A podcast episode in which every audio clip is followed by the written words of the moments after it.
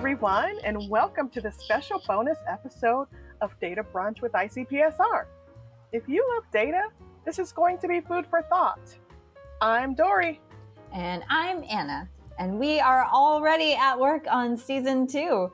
The season is going to start in fall 2021, and we have episodes lined up on topics like ethical use of data in the news and people uh, data about social inequality across generations and civic engagement and activism among young people and all kinds of more. Is it my turn? all right. I forget Anna likes to ad lib, so I'm like, where do I start? okay, sorry.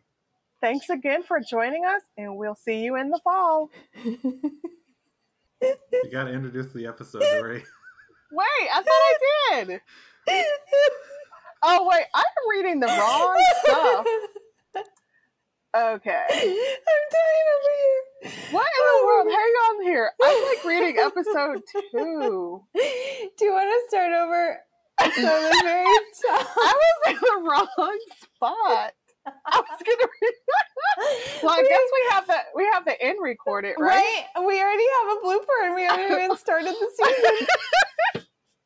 okay, sorry y'all. I had to scroll I had to scroll up. Please enjoy this pre-recorded interview with Dr. Margaret Gatz, who chats with the National Archive of Computerized Data on Aging's Catherine Lavender about Dr. Gatz's research on twins. Thanks again for joining us, and we will see you in the fall.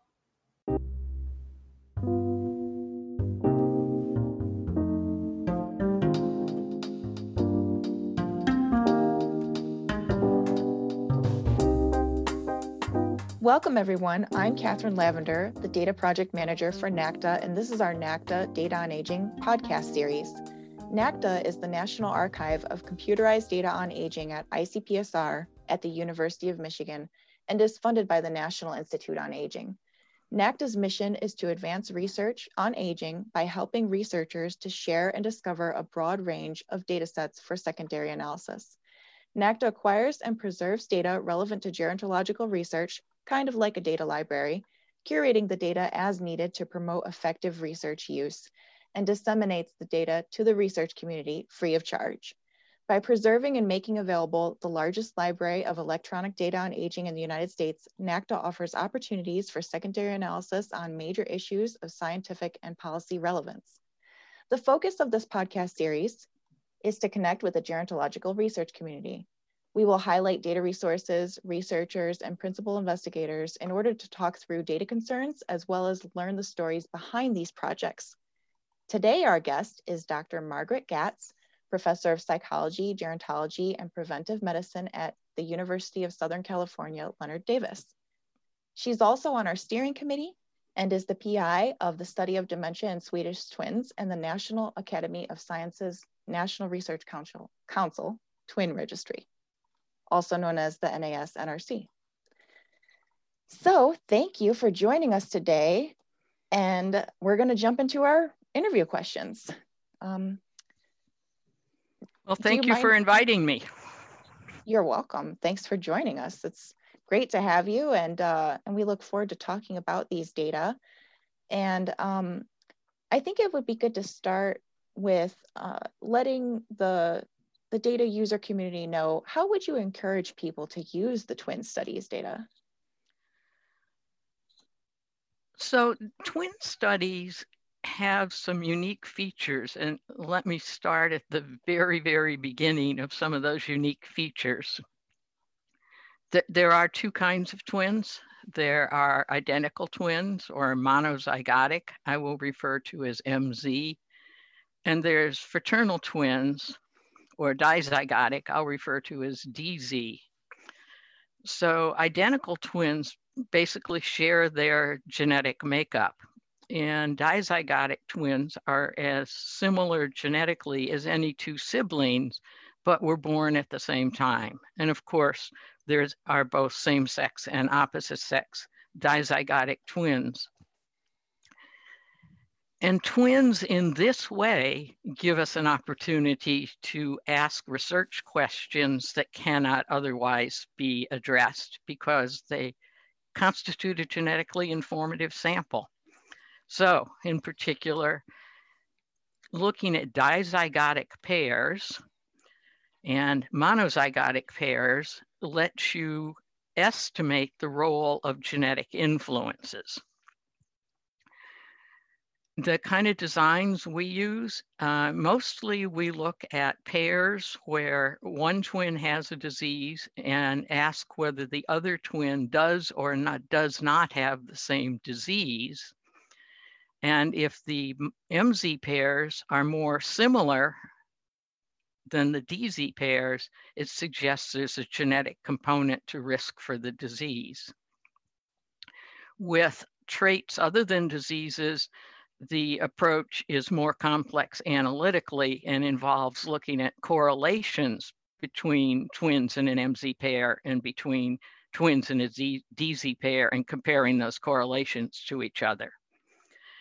The other thing we do is look at pairs where one twin has a disease, the other twin does not have a disease, and we ask the question, what risk factors might the twin who has a disease have been exposed to, or what protective factors might the twin who was spared from the disease have been exposed to. And, and particularly using MZ pairs, that lets us learn something about exposures and experiences controlling for genetics. For example, in a twin pair who's discordant for cancer, did the twin who developed the cancer smoke more than the twin who did not develop the cancer. So these are unique things that can be done with a twin study. But I also want to emphasize that twin studies are like any other longitudinal study. So they also are a rich resource for combining with other longitudinal studies and looking at the twins just like any other individuals who've been followed for a long period of time.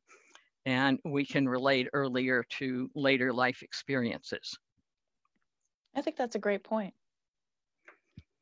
about it being having unique twin um, you know it's a rich unique twin data resource but it's also a longitudinal data resource just like any other longitudinal data resource Yes. And we use it, we use the twin studies in both of those ways. Interesting. Have you, um, and this is just kind of a question that spun from from some of what you were saying. Um, have you seen any uh, publications from other researchers using these data that you thought were um, particularly interesting uh, secondary analysis. Uh, with respect to who else has been using data from the uh, twin registries at NACDA, researchers at Penn have done some lovely work with education in the NAS NRC twin registry.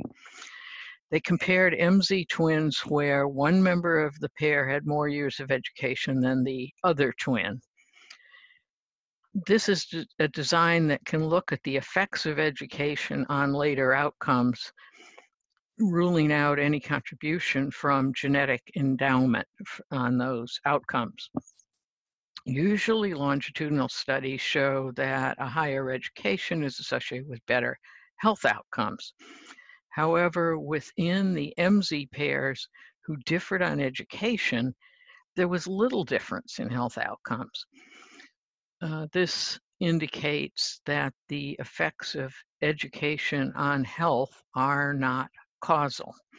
And it's a good example of where having a genetically informed sample of twins gives answers that would not otherwise be possible. There are um, interesting follow-up questions about why a pair of twins might differ in education, including whether one member of the pair had experiences such as a childhood illness that prevented getting as much education as the other twin did. Researchers in the Netherlands have used the NAS NRC twin registry to ask whether genetic influences on blood pressure varied by whether the twin was obese. They found that the same genetic pathways likely explain the association between obesity and blood pressure. There are other studies underway about Parkinson's, about macular degeneration, and other conditions. Yeah, yeah, that makes a lot of sense. So, um, since we're talking about you know different uh, data topics or or focuses, um, can you talk a little bit about um, the study of dementia in Swedish twins and the NAS NRC twin registry and uh, how much um, they can be used with other studies, um, if, if they can be used with other studies, and uh, if they should be used together or not at all. So, so let me give you a little of the story of the NAS NRC twin registry 1st mm-hmm. So it, this is very unique resource.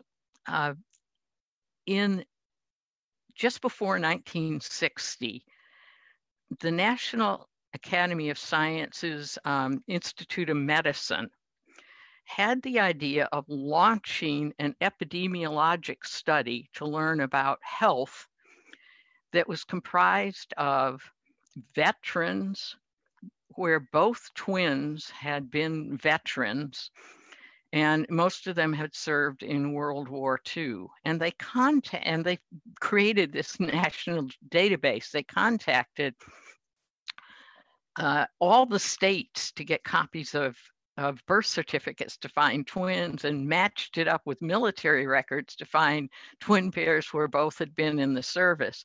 So this was like this massive, massive undertaking.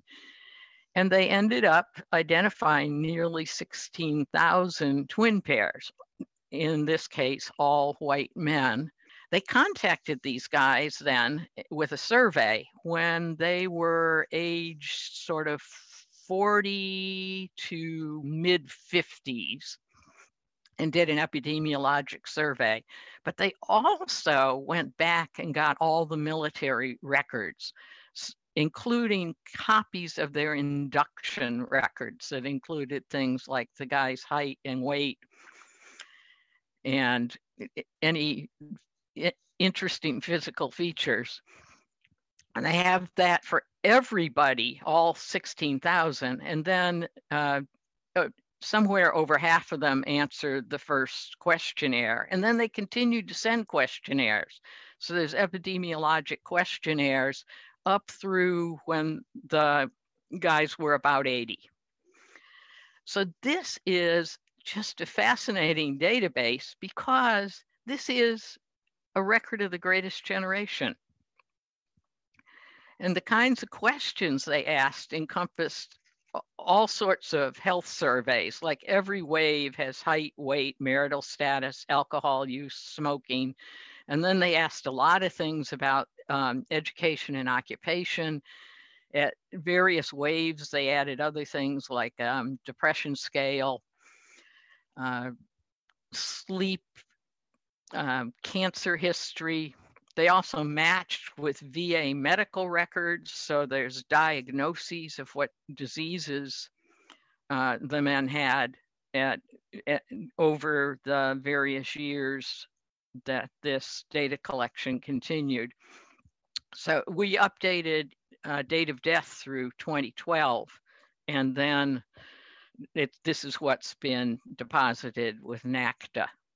So this is just rich for people. Uh, in particular, uh, folks have looked at various health conditions. Uh, there's people working now with heart disease.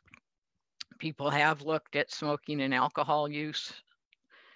And again, using the twin design, but also there's this, this just sort of interesting ability to link between somebody's service record and how they were doing it at in their 70s.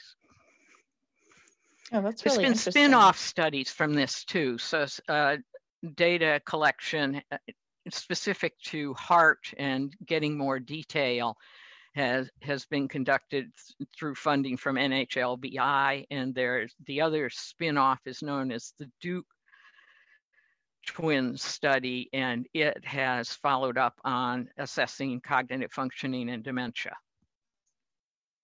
Right. So there's it's like a mixed method approach, and there's also interdisciplinary value with these data as far as you know using them um, as they are, but also linkages with other um, data sets um, longitudinally or or just based on a specific health focus or whatnot. That's really great. So um, you you also wanted um, some mention and description of the study of dementia in Swedish twins. So another interesting history that goes way back. The Swedish Twin Registry was started uh, around the same time, actually just a little bit before um, the NAS NRC study. And for those purposes, again, birth records were secured to find all the twin pairs who'd been born in all of Sweden. And they were contacted then. Initially, uh, there was a huge interest in smoking and whether it, in twin pairs where one developed a disease such as cancer, there was or was was not more exposure to smoking or tobacco. Then in um, nine, in early, around 1980, Gerald McClearn noted that, well, actually, he figured it out before this, but he noted that a number of these twins had been reared separately. So, this is a special quirk of a twin design that combines twin and adoption. So he got funding and started the Swedish adoption twin study of aging that then was subsequently directed by my colleague Nancy Pedersen. And that first survey went out in 1984 of all twins who were reared separately, and then a, a sample was matched by where they were born, when they were born and sex who were reared together. The study of dementia in Swedish twins, then, is an attempt to identify all cases of dementia within SATSA. So SATSA, the Swedish Adoption Twin Study of Aging, start, started in 1984 and continued until quite recently, just finished the 10th in-person assessment with them. The dementia study then screened people for dementia, uh, starting just a few years after the first SATSA data collection and continuing all the way along. And in, in the NACDA data that are available for the study of dementia in Swedish twins, we have data from every cognitive screening that were done with the twins, the data from clinical workups in order to identify who was assigned a dementia diagnosis, those diagnoses, and data on exposures that might be relevant to who has higher or lower risk of becoming demented. So mm, that co-twin control approach can be applied, for example, does the twin with more education have some protection against becoming demented? Does the twin who had more physical exercise have more protection against becoming demented? The data can also be linked with the Swedish adoption twin study of aging data, which are also at NACDA to gain access to even more possible variables, for example, personality variables that might be relevant to dementia risk. Thank you. That's really helpful. And just for reference, the uh, National Academy of Sciences National Research Council Twin Registry, NASNRC, that's study 36234, the study of dementia in Swedish twins. is study 25963, and the Swedish Adoption Twin Study on Aging, also known as SATSA, is study 3843 for anybody listening who wants to take a look at those data sets available through our site. So now, I think you also ask about combining data sets. Mhm. And so another data set that's available at NACDA is MIDUS, midlife in the United States. And MIDUS has a subsample of twins. So the other, th- the other um, possible way to combine data for a, to have more twins for a twin design is to draw on some of the MIDUS data. And, and we have started actually mapping what variables are in common across all these different twin studies of aging. And so, for example, it's quite possible for somebody who is interested in depressive symptoms to draw on all the studies I've mentioned. That's great to know. And we do have uh, all of the MIDUS studies in our MIDUS series. And yeah, you're you're right. There are um, twin data sets as part of that series, and I think that that's really helpful. Okay, so um, this is this is the last question that we had planned. Um, just to kind of wrap up our talking about these twin data. Um, the studies, the two studies that we've been focusing on, um, mostly the study of dementia in Swedish twins um, and the NAS NRC twin registry, they each have several data sets. Uh, and, you know, for people who are new to using these data, um, could you talk a little bit about which data sets within these studies you think per you think work particularly well together or uh, just kind of any advice you would give on um, navigating all these data uh, for these studies? Yes, I it can be pretty overwhelming to jump into a new data set. And so eh, when we put these at NACDA, we tried as hard as we could to write a user guide that would be pretty thorough and pretty easy for someone to read. So the first thing I would do is to read the user guide. And what it tries to do is describe the design of the study, the waves of data collection, uh, how to think about the samples, all the variables that are available. So the user guide really does try to tell you everything. Then each study has an administrative data set. It, I think it's usually the first data set that you would download. And how we've structured it is the administrative data set has in it everybody who would have been invited to be in the study information about when they participated, all the basic demographic information. So that admin, administrative data set would be what you would want to merge any other data set with. So it's the it's the backbone of the study. This is who's in it. And it, it's pretty well documented also so to explain participation codes etc. Then in, in each of the studies then, each questionnaire became its own data set. And the user guide will describe each questionnaire. So then you would pick the questionnaires based on, you know, what you want to know, obviously.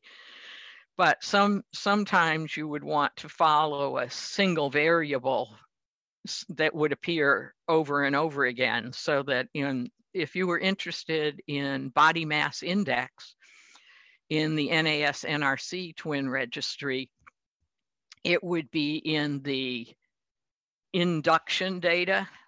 It would be in the first epidemiologic questionnaire, the second epidemiologic questionnaire, and the third epidemiologic questionnaire. So you would want all of those. And there will be other variables that are, are only in there once.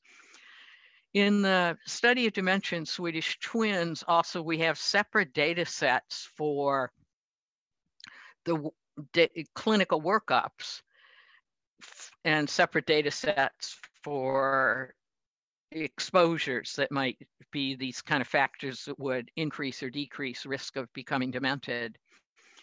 And in, in the case of the study of dementia in Swedish twins, we also have questionnaires who were to informants as well as questionnaires who were to the twins themselves. Again, hopefully it's really well labeled and the user guide will answer most questions in terms of directing you to what you would want.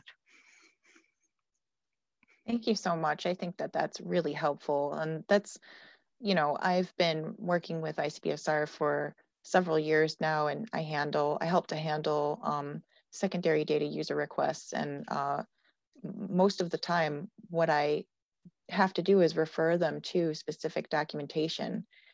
And so I think that, um, you know, letting people know the importance of the user guide, that it's very intentionally put together so that people um, have help understanding the data and how that it how it's set up and I think that that consistency that you mentioned um, for some variables across data sets is also a really good point. Um, so, so thank you so much. Um, this wraps up our questions about these data. And uh, it's been so great to have you talk with us about this. Um, and, you know, we plan to share this with the gerontological research community and uh, we look forward to seeing what new what new research comes out of out of the twin studies that you've that you've created and and shared. And thank you for sharing them. It's um it's they're just wonderful resources. And so when we invite people to participate in research and we do informed consent we're telling them that they're making a contribution to helping other people's lives. And I, I feel real strongly about making data available that we owe it to the people who put in their time participating. So I think the fact that NACDA makes these data available more broadly is exactly what the people who participate in the research would hope would happen. Thank you. Yeah, I we we love sharing data. We love being uh, a resource, you know, to the research community, and uh, and we're more than happy to have these data collections with us so that we can get them out there to people. And um, and yeah, I I encourage uh, data users to check out these collections and read through the documentation and look through the related publications and just you know find out as much as you can uh, and and use them. Yeah. Are there any other uh, you know data resources that you wanted to point to before we end today? For people interested in twin research um, the journal twin research in human genetics puts out lists of all twin studies with brief descriptions of them on a periodic basis. So there's articles describing the twin resources that are at NACDA, but also other twin studies that could be available to people who are interested in pursuing twin studies. And those articles also are a good resource for learning about a a data set because again, they're an effort to try to describe exactly what's there and what kind of findings would, might be possible from each of the data sets. Thank you. I think that's really valuable. All right. So uh, I don't think that we have any other questions and it's been a pleasure to talk with you today. And thank you so much. Um, and yeah, uh, we look forward to acquiring more data as it becomes available. And, uh, and hopefully that's, you know, twin related research and publications from our research community. And uh, I'm definitely going to look into those newer waves of SATSA that you mentioned. Okay, well, th- thank you for inviting me to do this. Thank you so much to our guest and to our listeners for joining us on this podcast. You can find links to studies we referenced by viewing the description and content below. If you have questions or ideas, please email us at icpsr nacda at umich.edu.